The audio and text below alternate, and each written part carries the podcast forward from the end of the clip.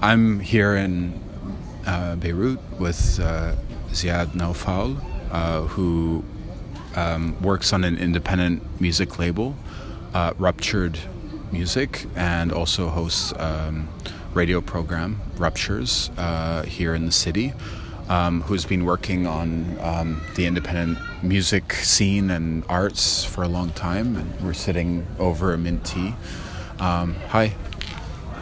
Hi Stefan. So yeah, I mean, I guess first of all, if you could just share with us, like, Ruptured Music. Could you maybe just share a bit about what it is, how it started, also your drive to keep it going here in Lebanon? Sure. Thank you. It started as a radio show in the early 90s. Actually, for the longest time, I thought it was 92, but in fact, it turned out that it's 1994. I was told just today. So the radio show started in 1994, and I called it Ruptures because it provided something very different from anything playing on the Lebanese airwaves at the time. And eventually, the radio show evolved into a platform for local musicians to come and present their music, play live, do, ad hoc acoustic sessions. With time, the sessions evolved, they became less acoustic. We devised ways with my partner Fadi Tabbal to host musicians and have them actually play whatever they want. And when we had enough, material to release, we created the label called Ruptured. So that was in 2009, and the idea initially was to document and release Lebanese music, alternative, experimental music, of all sorts, not only electronic, not only experimental, but anything that doesn't fit within the mainstream had a place on the radio show and on the label. So our first run of releases was compilations of various artists playing live in the studio. That was 2009 until roughly 2012. And then after that, we sort of branched out into commissioning, producing, and releasing local music. Nice. And it's still going on to this day. We have a very slow pace because of lack of funds, and because these records don't sell very well, because it's very tough to produce vinyl in Lebanon. So we managed to release one or two albums a year, more or less. And the drive to keep it going is because there's always something interesting happening in the city, musically speaking. Yeah, for sure.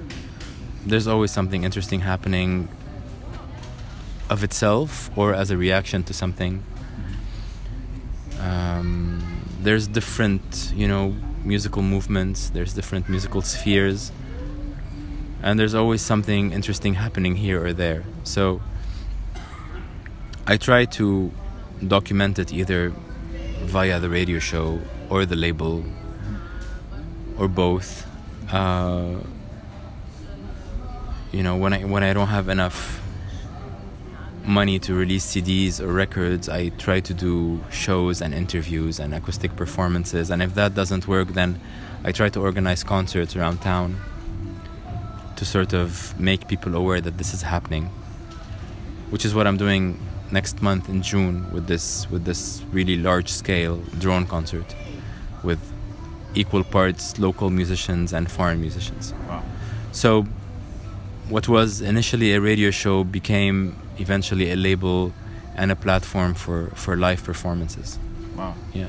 What was one of the first sessions live on the radio that really struck you and sort of at one point led you to think, okay, I want to release this. This is unique. This is something I want to share as a release. Some sort of memory from the first radio shows you're doing. the first ever live session we had was this British Lebanese living in England singer-songwriter called Nadine Khoury, and it was interesting, but it was our first one, so it wasn't very it was a bit haphazard, and you know, we had a lot of technical difficulties. The first one where I felt something was really happening and we could do more with this and we could actually release these sessions was when we invited this acoustic singer-songwriter called Yumna Saba, and she's done a bunch of sessions since then. She actually did 3 sessions on the show and a couple of interviews as well, so she's been a regular on the show. But the first live session she did was very interesting, very emotional and raw, and one of the songs that she did, 2 or 3 songs, and one of them we actually released on our first ever CD, and that was a standout moment for me. Yeah. Well, yeah, we've actually broadcast an interview with Yumna on this program.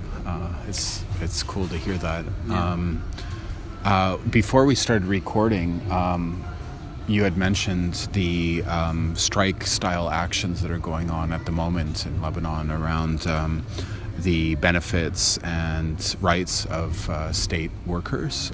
We're in May 2019. So I guess it brings up the question about like sustaining independent arts in this context of sort of the social economic struggles that take place in Lebanon, and also the fact that while we were driving here, you mentioned, oh, I was going over the archives and I saw something from 2015, and there was a note about the fact that at that point, like, there was the big demonstrations in Beirut about the crisis of the garbage pickup and the fact the state wasn't properly addressing that, a lot of protests. So I guess the question is that relationship between the sort of the social political, economic realities, and then carving out that space to sustain, you know, now for so many years what you're doing as an independent arts label and also as a radio producer. Well, I mean, as long as I can remember, ever since I started organizing concerts, so that was in 2006. 2006, yes. So ever since I started organizing concerts, the country has been in some sort of crisis, in some sort of state of crisis. So all the work that I've done has always been linked to a state of crisis. I haven't known anything else. You know, from doing concerts, very, you know, scarcely attended, to worrying about fees, to worrying about how to pay musicians, to, you know, the electricity cutting off, to having to cancel for whatever reason, musicians coming from abroad and canceling their trips. There's always been a state of crisis in everything that I've done musically, whether it's concerts or performances or talks or releases. There's always something to worry about, like what is happening in the city at this particular moment. Is it a good idea to do this now? Is it a bad idea to do this now? So this is something that I've learned to live with. You know, even coming to meet you tonight, I was thinking, where is it safe to drive from? Because this big demonstration was happening. For the concert next month, I'm starting to wonder what to tell the musicians who are coming at the airport when they arrive. You know, should they be asked about what they're here to do? The state of, you learn to live with it.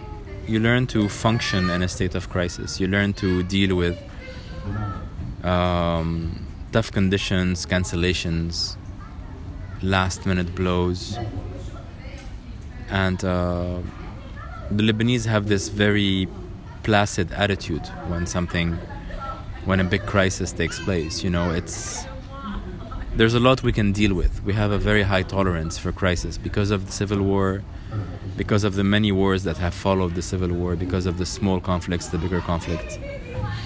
the internal conflicts, the external conflicts. It sort of shields you against mishaps, you know. And at the end of the day, you tell yourself, well, it's just music, so if it doesn't work out that well, then it'll work out better next time. You know, it's not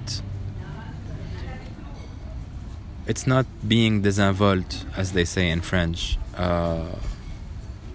You know, like, for example, tonight, not being able to do the radio show. It's, yes, it's very sad, and it's a missed opportunity, but at the same time, you know, there's going to be one next week, or the week after that, or the month after that, and so on and so forth. So you learn to count your blessings, you learn to choose your battles, you learn not to get upset about certain things, and to basically save your energy. And use it where it can be most beneficial to you. That's the way I deal with being in this city and in this perpetual state of crisis.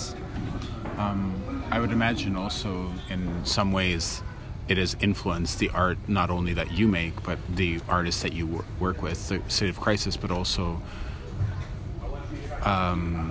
other, like, huge moments. I mean, you mentioned doing concerts starting in 2006. This is just emerging from the bombardment of Lebanon after the bombing of Beirut in the south by Israeli military. So I would imagine not just this particular event, but many consequent events afterwards did influence the art and what people share, whether it's through the lyrics or even if it's not obvious, through the emotion of what they're doing. Well, it's a very vast and complicated question. I mean, I started organizing things in 2006 because two of the artists that I wanted to work with had just released albums that were directly connected to the war that had just ended with Israel. So those two artists had made albums, and I wanted to organize a launch concert around them. So that is why I started then, because there was some music was being made, and I wanted to be part of it, and I wanted to produce it and release it. So, and afterwards, after that particular conflict, everyone wanted to know what the Lebanese musicians' reaction would be to that conflict. So a lot of interest was being vested and invested in what Lebanese musicians had to say, from local promoters, local producers, external promoters, external producers, journalists, filmmakers, etc. So it became, there was some sort of snowball effect where festivals would book us, would book bands that I represented, because these bands had made some sort of statement about the war of 2006. And then one thing led to another, and you know, the interest grew, and the interest kept on growing. And then you find yourself doing what you did, what you happened to do fortuitously. You find yourself doing it more and more and developing a niche in that. So in my case, for example, for the longest time after the war of 2006, journalists would ask me not only my feelings about it, but how musicians reacted to it, and what is the role of the Arabic language in dealing with different crises. And why are certain musicians using the Arabic language and others not? See, so that's what I mean about one thing leading to another. You start with the idea of a musician writing a song about his feeling towards the war, and a few years later it becomes, why are certain musicians singing in Arabic while others do it in English, and others yet just do instrumental music? And what is the best expression of one's Arabness? So I get a sense from what you do that there's all the different expressions, because there's instrumental music, there's Arabic language music, there's French, there's English. Well, I don't have any restrictions. Okay. Whether it's at the radio station or on record or in the stuff that I write. I'm not a writer or a journalist, but I have a website, and as I was going through it for different reasons in the past 2 weeks, I also updated it recently because it's been 10 years. So I was celebrating our 10th anniversary. A lot of the posts are in French, some of them are in English, and listening to the interviews, some musicians choose to speak in Arabic, others in French, others in English. It's a bit all over the place, very much like the country. So the work that I do and the music that I produce and the musicians that I work with, whom I work with, are very much a reflection of, you know, it's a bit of a cliche, but they're very much a reflection of the city itself and of the culture, where all these things are accepted and refused at the same time.